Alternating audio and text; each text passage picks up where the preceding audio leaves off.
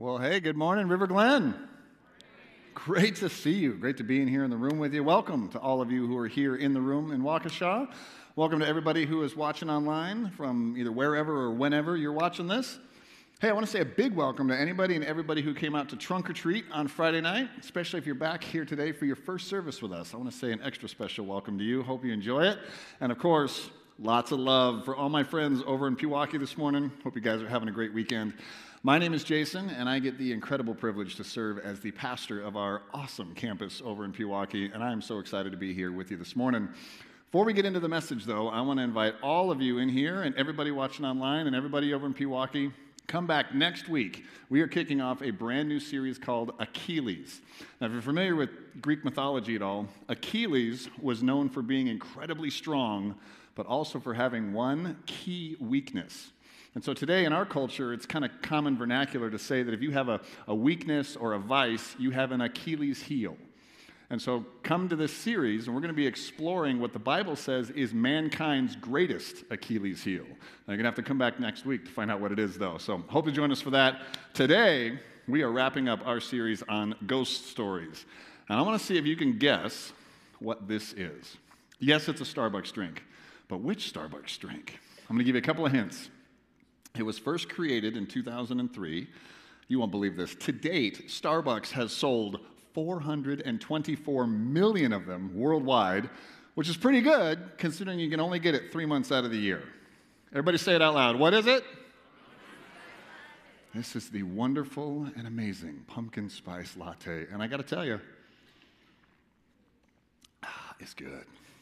It's really good with 50 grams of sugar in it. It better be good, right?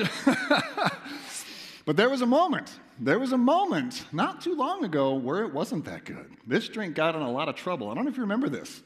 Big controversy. Back in 2014, a food blogger was doing a little bit of research and she exposed a dirty little secret that Starbucks had been holding on to. Some of you remember this. Apparently, the pumpkin spice latte didn't have any actual pumpkin in it. It was fake. They were selling counterfeit lattes all over the world, right? Now, I know a lot of us weren't that surprised by that, but many people were deeply offended. America threw a fit, and this is way before cancel culture was even a thing. Starbucks received their rebuke and then went back to the lab. A year later, they re released their most popular seasonal drink, only now the pumpkin spice latte is legit. It actually has pumpkin in it. So, have one this season. Mm, mm, mm, mm. Hope you enjoy it. Here's the point nobody likes a fake, do they? We don't like counterfeit anything, do we? Especially when it comes to our caffeination. Right? We want the real deal in every area of our lives. We want real when it comes to our relationships. We want real when it comes to our purpose and our calling and our contribution in this life. And we especially want real when it comes to our faith and our spirituality. And so today we're going to look at this final ghost story about a guy who got caught up in counterfeit spirituality. He settled for a fake, and it got him in trouble. And so we're going to be in the Old Testament book of 1 Samuel, if you brought your Bibles with you, or if you want to look it up on your phones. And a little bit of context before we dive into the story. This story takes place in around 1010 BC uh, the nation of Israel is once again at war with their arch enemies, the Philistines. And there are three people in this story that you want to pay attention to. The first is a man named Saul, who was king of Israel at the time. So we have King Saul. Second person is the prophet. Anyone want to know? Samuel. Yep, I heard it. The prophet Samuel. The prophet is just a fancy name for a messenger. He was sort of he was sort of Saul's kind of spiritual advisor or spiritual director, and he had just died just before this story happens. And the third person is a spirit medium. A spirit medium. Now, history doesn't tell us what her name was. We just know that she was a spirit medium. Now, all this kicks off 1 Samuel chapter 28, starting in verse number 4. We're going to put the words up on the screens to follow along. It says this The Philistines set up their camp at Shunem, and Saul gathered all the army of Israel and camped at Gilboa. When Saul saw the vast Philistine army, he became frantic with fear. Now, that last line is why I love this story so much, because it is so relatable. Every single one of us in here knows exactly what it feels like to be frantic with fear, because we've all been there. Every one of us has been stuck at some point where we didn't feel like we had any good options. We've all felt fear or felt overwhelmed. Every one of us and everyone watching online has all been in a situation that we weren't prepared for and we didn't know what to do. And so the big question we're going to go after this morning in our time together is just this What do you do when you don't know what to do? What do you do when you don't know what to do? Some of you are in that situation right now. Some of you right now are, are stuck between two tough decisions and you don't know which direction to go. Some of you are getting some news from the doctor, and the doctor says, I don't have good news and bad news. I just have bad news. A lot of us are stuck in this right now because we look at our 401k and it looks more like a 401 can't, right? We can all relate to how Saul was feeling in this moment. So let's see what happens. Verse number six He asked the Lord what he should do, but the Lord refused to answer him, either by dreams or by sacred lots or by the prophets. Now, I do think it's important to recognize that at least Saul did the right thing first. What do you do when you don't know what to do? Turn to God, right? we would know that. Now, we're going to dive in a little bit more later exactly why God was silent to him. But what Saul does next is the turning point in our story. Here's what it says Verse 7 Saul then said to his advisors, Find a woman who is a medium, so I can go and ask her what to do. His advisors replied, There is a medium at Endor. Now, for the Star Wars fans in the room, this is not the same Endor where the Ewoks live. Sorry to disappoint you, right? But for everybody else, if you're not sure, what is a medium? A medium is someone who is reputedly able to contact the world of spirits. All right? Following me so far? All right, here we go. Verse number eight. This is where it gets interesting. So Saul disguised himself by wearing ordinary clothing instead of his royal robes. Then he went to the woman's home at night, accompanied by two of his men. I have to talk to a man who has died, he said. Will you call up his spirit for me? Are you trying to get me killed? the woman demanded. You know that Saul has outlawed all the mediums and all who consult with the spirits of the dead. Why are you setting a trap for me? Now, this part of the story kind of takes a sharp left turn, and we realize something feels wrong here. Right? He's wearing a disguise, they're sneaking around at night. She's all combative and, and fearful with him. Right? It's clear to me that we've gone outside of the bounds somehow. Something is off. And that part in there where it says that the mediums had been outlawed, that's important. We're also going to come back to that a little bit later. Here's what it says next, verse 10. But Saul took an oath in the name of the Lord and promised, As surely as the Lord lives, nothing bad will happen to you for doing this. Finally, the woman said, Well, whose spirit do you want me to call up? Call up Samuel, Saul replied. And again, what is the relationship here? Samuel was a prophet.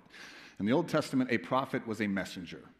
In Saul's case, Samuel was his conduit to God. For years and years and years, anytime Saul got in trouble or didn't know what to do, he would go to Samuel, and Samuel would go to God on his behalf. So that was the relationship there.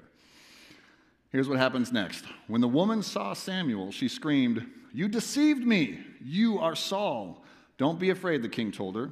What do you see? I see a God coming up out of the earth, she said. What does he look like? Saul asked. He's an old man wrapped in a robe, she replied. Saul realized it was Samuel, and he fell to the ground before him. Now, those couple of verses right there are what qualifies this story to be a ghost story. Right? The spirit of a dead human being has now been conjured up and is hanging out in this woman's living room. This is where it gets weird. But there's a couple things that I want you to see in these couple of verses, right? One big question is probably in all of our minds is just, is this real? Can I believe this? Does this actually happen? Do mediums actually exist? And is this a possibility? And I got to tell you, on the authority of Scripture, yeah, it appears that this is real, that mediums do exist. According to Scripture, the act of invoking the spirits of the dead is not only possible, it's real, and it's been recorded in history for us. But before you get too far ahead, second thing I want you to see in this, this passage, not all mediums are real. Right? Before you get on Yelp and try to find a, a good one nearby, not all mediums are real. Unfortunately, a lot of them are really good actors. And they're far more concerned with invoking your wallet than anything spiritual. Now, as for the few mediums that do actually exist, we're going to talk a little bit later about whether they're good or bad, so stay with me. Here's what happens next. I love this line. Why have you disturbed me by calling me back? Samuel asked Saul. This guy's been dead right? He made it to paradise. He served God his whole life. He's in paradise now. He gets ripped back to our planet, and the first words are, Dude, what are you bugging me for? I don't know. I just think that helps me believe the, the, the, the, reality of this story a little bit. Why have you disturbed me by calling me back? Samuel asked Saul. Because I'm in deep trouble. Saul replied, The Philistines are at war with me, and God has left me and won't reply by prophets or dreams. So I have called for you to tell me what to do. We can all hear the desperation in Saul's voice in those verses. And again, this, you guys, this is why I love this story, because we've all been there. We all know what it, know what it feels like to not know what to do. And every single one of us has got some sort of default uh, uh, thought process or behavior that we rely on when we're stuck or afraid or we don't know what to do. Whether we know it or not, we've got something that we do to get us through. In Saul's case, he chose to go see a spirit medium to find the direction that he needed, and unfortunately for him, things didn't turn out well. Let's finish our story. Last couple of verses, starting at 16. But Samuel replied, Why ask me, since the Lord has left you and become your enemy? The Lord has done just as he said he would. He has torn the kingdom from you and given it to your rival David. Now, that last detail I just think is fascinating. All right, what happens? Saul goes through all this trouble to find a medium and conjure up the spirit of his dead prophet. And what does his prophet say? You already know the answer. God has already told you what to do, and He's already told you what He's going to do. Now, you might not like it, you may disagree, it might not fit in your vision or in your plan, but it ain't changing. It is what it is. And I wish I could say God did change his mind. I wish there was a happy ending to this story. Unfortunately, there's not. History will record that the story of Saul ends right here. The Philistines and the Israelites go to battle the next day, and Saul and all of his sons are killed. And that is the end of their story. Whole thing sounds more like an episode of House of the Dragon than a nice, cozy children's bedtime story, right? But again, it is what it is. So, what does this mean for us? By the clock, we're 3,000 years ago that this happened. What does this mean for all of us today? What do we do with all this? Now, if you're like me, you read or you hear a story like that, and you walk away with more questions than you have answers. And so I just thought in the few minutes that we have this morning, let's talk about some of these questions. Probably the first question that comes to mind, if we were all to kind of converse about this, is why would he do that?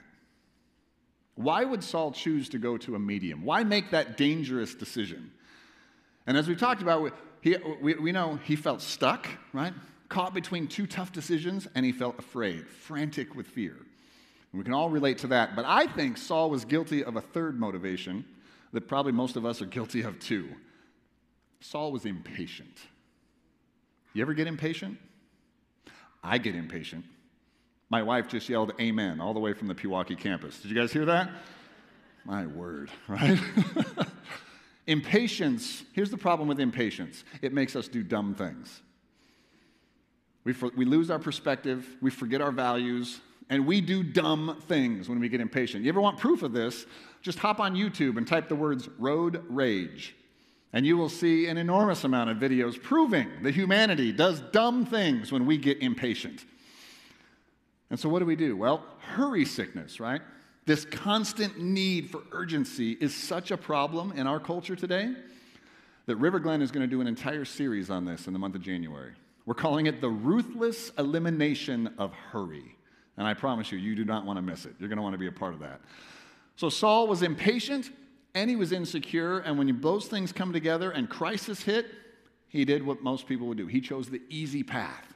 No question it wasn't the right path but we can at least understand why he made that choice. But that brings us to the second big question why was it the wrong decision? All right, or let's call a spade a spade. Are mediums good or bad? Are they good or bad? And, and for the sake of our conversation, right, since it's all of us here, let's bring in all the different types of, we'll call them uh, alternative sources of spiritual direction, right? Are all these things good or bad? Now, what am I talking about here? I'm talking about palm readers talking about tarot cards, talking about horoscopes, Ouija boards, astrology, crystals, and I'm even talking about this. Remember this guy? Right? The magic eight ball. The idea is you're supposed to ask it questions, and it's going to give you the direction for your life, right? Whatever's, whatever's really pressing on your mind right now. So let's try this. Let's see if it works. What's pressing on our mind right now? Is the pastor going to go long today? Signs point to yes. right? What else is on our mind? Uh, ooh, here's a touchy one. Are the Packers going to remember how to win football games? Signs point to yes, we're good. All right. Want to hear something fascinating? The Magic 8 Ball was created in 1946 by a young man whose mother was a full time clairvoyant. She was a full time spirit medium dabbling in the occult. He observed her using a device similar to this when she worked with her clients. So think about it. This seemingly innocuous device is modeled after an occultic tool. It's designed as a toy and it's sold all over the world. The company that owns the patent on this sells about a million of them a year right now. Isn't that interesting? Now, one thing that we have stressed this entire series is this idea that as followers of Jesus, we believe there's more to this life than what we can see. We believe there is a spiritual world beyond what our eyes can register. And not just a spiritual world, we believe there's a spiritual battle happening every single day, everywhere we go. And the prize in this battle is you and me our souls and our attention and our devotion. Paul talks about this battle like this He says, For our struggle is not against flesh and blood, what we can see, but against the rulers, against the authorities, against the powers of this dark world, and against the spiritual forces of evil in the heavenly realms. Make no mistake, we have an enemy. And our enemy will use any means necessary to distract our attention and our devotion from our true identities as sons and daughters of our Heavenly Father. And the magic eight ball and all these other devices and alternative forms of spiritual direction I'm talking about, they all fit in that category. They're distractions, they're dangerous. Now, I know we're dabbling into some sensitive waters right now. I get that. Because a lot of us have experimented with some of these different things. Probably a lot of us in here know somebody or we even love someone who regularly uses these alternative forms of spiritual direction to find direction in their lives. And, and listen, hear me when I say this being spiritually hungry is a good thing. It's a good thing. I believe God puts that hunger in every single one of us, but I think He puts it there so that He can be the one who satisfies it, not any of these other things. So I think the answer to our question, really, at least the key to the answer to this question, is it good or is it bad, comes in verse 9 of our story, where it says that Saul had outlawed the spirit mediums and anyone who messed around with the spirit world of the dead. Why would he outlaw them? Well, because as king, he had the authority to make all the laws of the land. And when he made those laws, he mirrored most of the laws that God had given. And in the book of Leviticus, the original God's law, verse uh, in Leviticus it says this do not defile yourselves by turning to mediums or those who consult with the spirits of the dead. I am the Lord your God. And we don't use the word defile very often, it just means to ruin or to spoil. So think of it like um, getting a stain on a brand new dress or getting a dent in your brand new car. The bottom line is these things are dangerous. They're distractions, they're counterfeit spirituality. Jesus settled the debate for all time in the book of John when he declared, I am the way and the truth and the life. You want to find your way? Do you want to receive truth? Do you want to enjoy life? Jesus is saying he is the only one we need to look to, none of these other things. Which brings us to our last question. All right, well, how can I then, how can I access God's power when I'm stuck or I'm in trouble? Or to ask it a different way, what should we do when we don't know what to do? Right? What should we do when we don't know what to do? And guys, here's the best news of the whole morning. You and me, because, and all my friends over in Pewaukee, all of us, because of what Jesus did on the cross, like we talked about earlier, because of his death and his resurrection, we have all been given three gifts that Saul didn't have. Three things we have to be able to navigate and make wise decisions and find our way. Right? If you're stuck, or you're in trouble, or you're afraid, or you're just trying your best to figure out what God's plan is for your life, we're going to talk about three things you can do today to let God show you the way. For a lot of us, this is just going to be a reminder, but for some of us, you've never been taught these before. So let's dive in. What do we do when we don't know what to do? I think the first tool is quite simply this just read your Bible. To read our Bibles. If we want to know what God has to say, let's read what He wrote, right? 2 Timothy says this about the Bible that all scripture is inspired by God and is useful to teach us what is true and make us realize what is wrong in our lives. I love the word useful there. Another translation says beneficial, and another one says profitable. The bottom line is there's help in here. This is a helpful book. But I know what some of you are thinking. I at least know what some of you have been told. How can this book be so helpful when it's so old? Right? At best, it's antiquated. At worst, it's irrelevant for our culture today. That's what a lot of people think. I don't know. I mean, it's a good question. I don't necessarily agree, but let's talk about it. A couple weeks ago, I'm having dinner at my house. It's just me and my two kids, and they're sharing with me some of the things that they've been learning. And lately, they've been learning about the Ten Commandments. And so they're telling me all the stuff that they, they've been learning about this. And part of my role as their father is to kind of kind of temper their faith, right? I push back a little bit to strengthen their convictions. Why? Well, because we just don't want kids with faith. We want kids and students with resilient faith, right? Faith that can stand up to the scrutiny that they're going to experience out in the world. And so my daughter finishes telling me her understanding of why the Ten Commandments are so important. And I push back a bit and I say, okay, honey, I, I get that, but I, I don't know. I, if the Bible is so old, how can it make any difference in my life? My daughter says, well, because you're old, Daddy.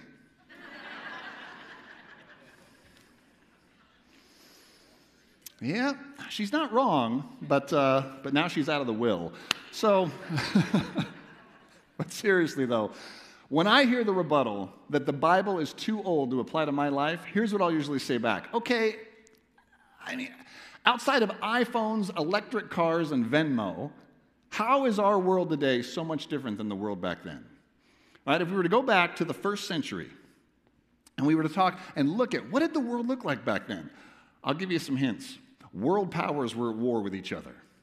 Right? There was lawlessness and rebellion everywhere you looked. There was political tension, racial tension, economic tension.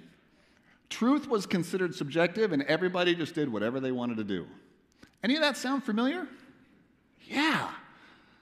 And so the words in this book, the words of the New Testament, helped Jesus' followers in the first century overcome all those challenges and go on to make an incredible difference in the world. And they've helped every generation since do the exact same thing. The writer of Hebrews talks about Scripture this way. He says, For the Word of God is living and active, it's not antiquated. Right? That means the words in this book are not just timely for our generation, they are timeless for all generations. But in order to unlock its power, what do we got to do? You got to read it, right? The Bible you don't read won't help. You got to read it. And I get it. Where do you start on such a big book? Well, the first step is very easy it's getting a Bible. And if you're here today or if you're in Pewaukee today and you don't own a Bible, we would love to give you a Bible today as our gift. And if you're watching online, drop us a line in the chat and we will send one to you. Everybody, everybody should have a Bible. Once you have one, let's talk about a resource that will help you start to read your Bible, or if you already read, help you improve how you read your Bible. And it's a resource called Right Now Media. Right Now Media is an app that you can put on your phone or on your tablet or on your smart TV. And think of Right Now Media as the Netflix of Bible studies and Christian content. There's literally 10,000 hours of content on this app. Everything from children's programming all the way to college level theological training and everything in between. There's studies on there for individuals, there's studies on there you can do as a family, studies you can do as a group, all of it. It's all there and it's all completely free, but not for everyone. Right Now Media is actually a, a paid subscription for anybody outside of here, but because some of the families at River Glen are so incredibly generous, anyone who calls River Glen home gets access to Right Now Media completely free. You can stop by the Connect wall in our lobby at either of our campuses after service. You can drop us a line in the chat, or you can just go on our website and find out how you can unlock your access to Right Now Media and begin to engage with the words in this book and apply the scriptures to your life and the truth that's in there. So, step one what do we do when we don't know what to do? We read our Bibles. Step number two is we pray. We can pray. You say, well, that sounds easy enough. Why is that a big deal? Think about it. In our story, Saul had to go through a mediator to get to God. In our situation, because of Jesus, because of Jesus' death and resurrection, we've been given a relationship, an invitation to a relationship with God. So all we have to do, look up, open our mouths, and we can talk to our Heavenly Father. That's incredible, you guys. An incredible opportunity we have. Not only that, James, the brother of Jesus, here's how he describes our prayers that the prayer of a righteous man is powerful and effective. But here's the problem we tend to think that in order to pray, we got to say just the right things and we got to say it in just the right way in order for it to be powerful and effective. And that's just not true. The value of prayer is in consistency, not complexity. Prayer is just talking to God, being real. What's on your mind? What's in your heart? What's in your gut? And doing it often. One of the best prayer warriors I ever knew was my friend Peter. I'll never forget the first time Peter prayed for me. What struck me about the way he prayed was not the, the fancy words he used or his eloquent style or his vast knowledge of the scriptures. He didn't use any of that. What struck me about the way Peter prayed was the tone in his voice. You see, when Peter prayed, it was clear to me he was talking to someone that he talks to every day. His voice just sounded calm and comfortable and connected. And I'm listening thinking, man, I want to pray like that someday. And it occurred to me maybe the key or the goal is not to try to pray greatly, the goal is just to pray daily. And an easy prayer you can pray every single day is just this God, I need you. Fill me with your power today because I can't do this without you. So, what do we do when we don't know what to do? First, we read our Bibles. Second, we pray. And the third piece is to obey. Just obey the words that God has given us. Why was God silent to Saul? Well, if you go back earlier in Saul's story, it's because Saul had disobeyed him. Willfully and knowingly, he disobeyed him. Now, sin always breaks the relationship between two people. And if we seriously want to understand and learn God's will and direction for our lives, then the first thing we got to do is take a look at our lives. And I'm no different. I got to do the same thing. We got to ask ourselves is there something in our life we know we shouldn't be doing, but we do it anyways, regardless of the consequences or the warnings we've been given? See, a lot of times we tend to overthink what God's will is for our lives. We get stuck on the does God want me to go here or go there? Does God want me to do this or do that, right? We get stuck too, too much on the details. I was taught that 80% of God's will for our lives is moral. What do I mean by that?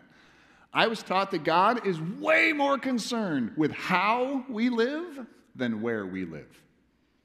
He's way more concerned with how we work than where we work, how we go to school than where we go to school. Here's a big one God is way more concerned with how we're going to act and honor Him in our relationships than who we get in a relationship with. That's huge, you guys. So sometimes we get too stuck on worrying about what God wants us to do instead of just letting Him develop us into the people He wants us to be. And if there's an area in your life that needs a little help, you need a little attention, we would love to help you. That's what the church is for, right? Talk to a pastor or stop by our Celebrate Recovery meetings on Monday nights. Everybody's invited to Celebrate Recovery. Why? Because everybody's got some kind of a hurt, habit, or hang up they need a little help with. So get some help. So put all these things together, right? What do you do when you don't know what to do? Read, pray, and obey, and God will show you the way. Even my kids can remember that one. Read, pray, and obey, and God will show you the way. We don't think about this, but sometimes being stuck or afraid or not knowing what to do, it can actually be a gift because it reveals our helplessness. And I don't know if you know this, but our Heavenly Father is not bothered He's actually honored when we tell him how much we depend on him. When we declare our dependence to him, he's not bugged by that, you guys. He's honored by that. Can I share with you a time when I was completely and utterly dependent on God? Take a look at this. My son was one hour old when that picture was taken. And yes, we were just overwhelmed with joy and with love, but if you look in my eyes, you will see a man who was terrified. Right? Didn't know how to be a dad. I mean, I saw one on TV once, but I didn't know how to be one. It was in that moment that my wife and I wholeheartedly declared our dependence on God. And we said, we're not going to try to be perfect parents. There's no such thing. We're going to just try to be faithful parents.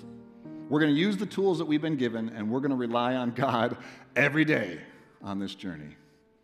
And do we mess up? Yeah, of course we do. We all do. But when we mess up, here's what's so great it's so easy and it's so clear to get back on track. Why? Read, pray, and obey, and God will show you the way.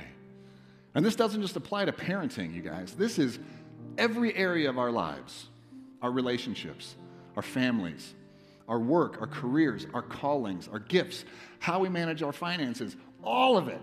Read, pray, and obey, and God will show you the way. We don't have to settle for counterfeit spirituality. We can go straight to the source of love and truth and power. What do you do when you don't know what to do? Read, pray, and obey, and God will show you the way. The band is going to come up. They're going to play our last song today, and it's a song called Yes, I Will. And I hope this song will be a declaration for you to say, All right, God, I'm going to follow your way now. Let's pray together. Heavenly Father, thank you. Thank you that despite our pain and our frustration and the burdens we, we face and the fears we face and the disappointments that we have to endure in this life, God, thank you that you have actually made it easy to receive your power and to respond to the direction you have for our lives. God, as we sit here today uh, in Waukesha and in Pewaukee and online, we are men and women, husbands and wives and mothers and fathers and students and adults. Some of us have been following Jesus a real long time, and some of us are brand new to faith, God, but we all agree. We are longing for your direction and your love and your will for our lives. God, please help us to go there. I pray, Lord, that the, the words of your Bible would come alive for us. Give our minds uh, the ability to understand it and our hearts the ability to follow it. God, I pray that our prayer time with you would be incredible, that we would be comfortable speaking to you, and you would meet us there with your Spirit. God, I pray that you'd give us all the ability to honor you with our lives.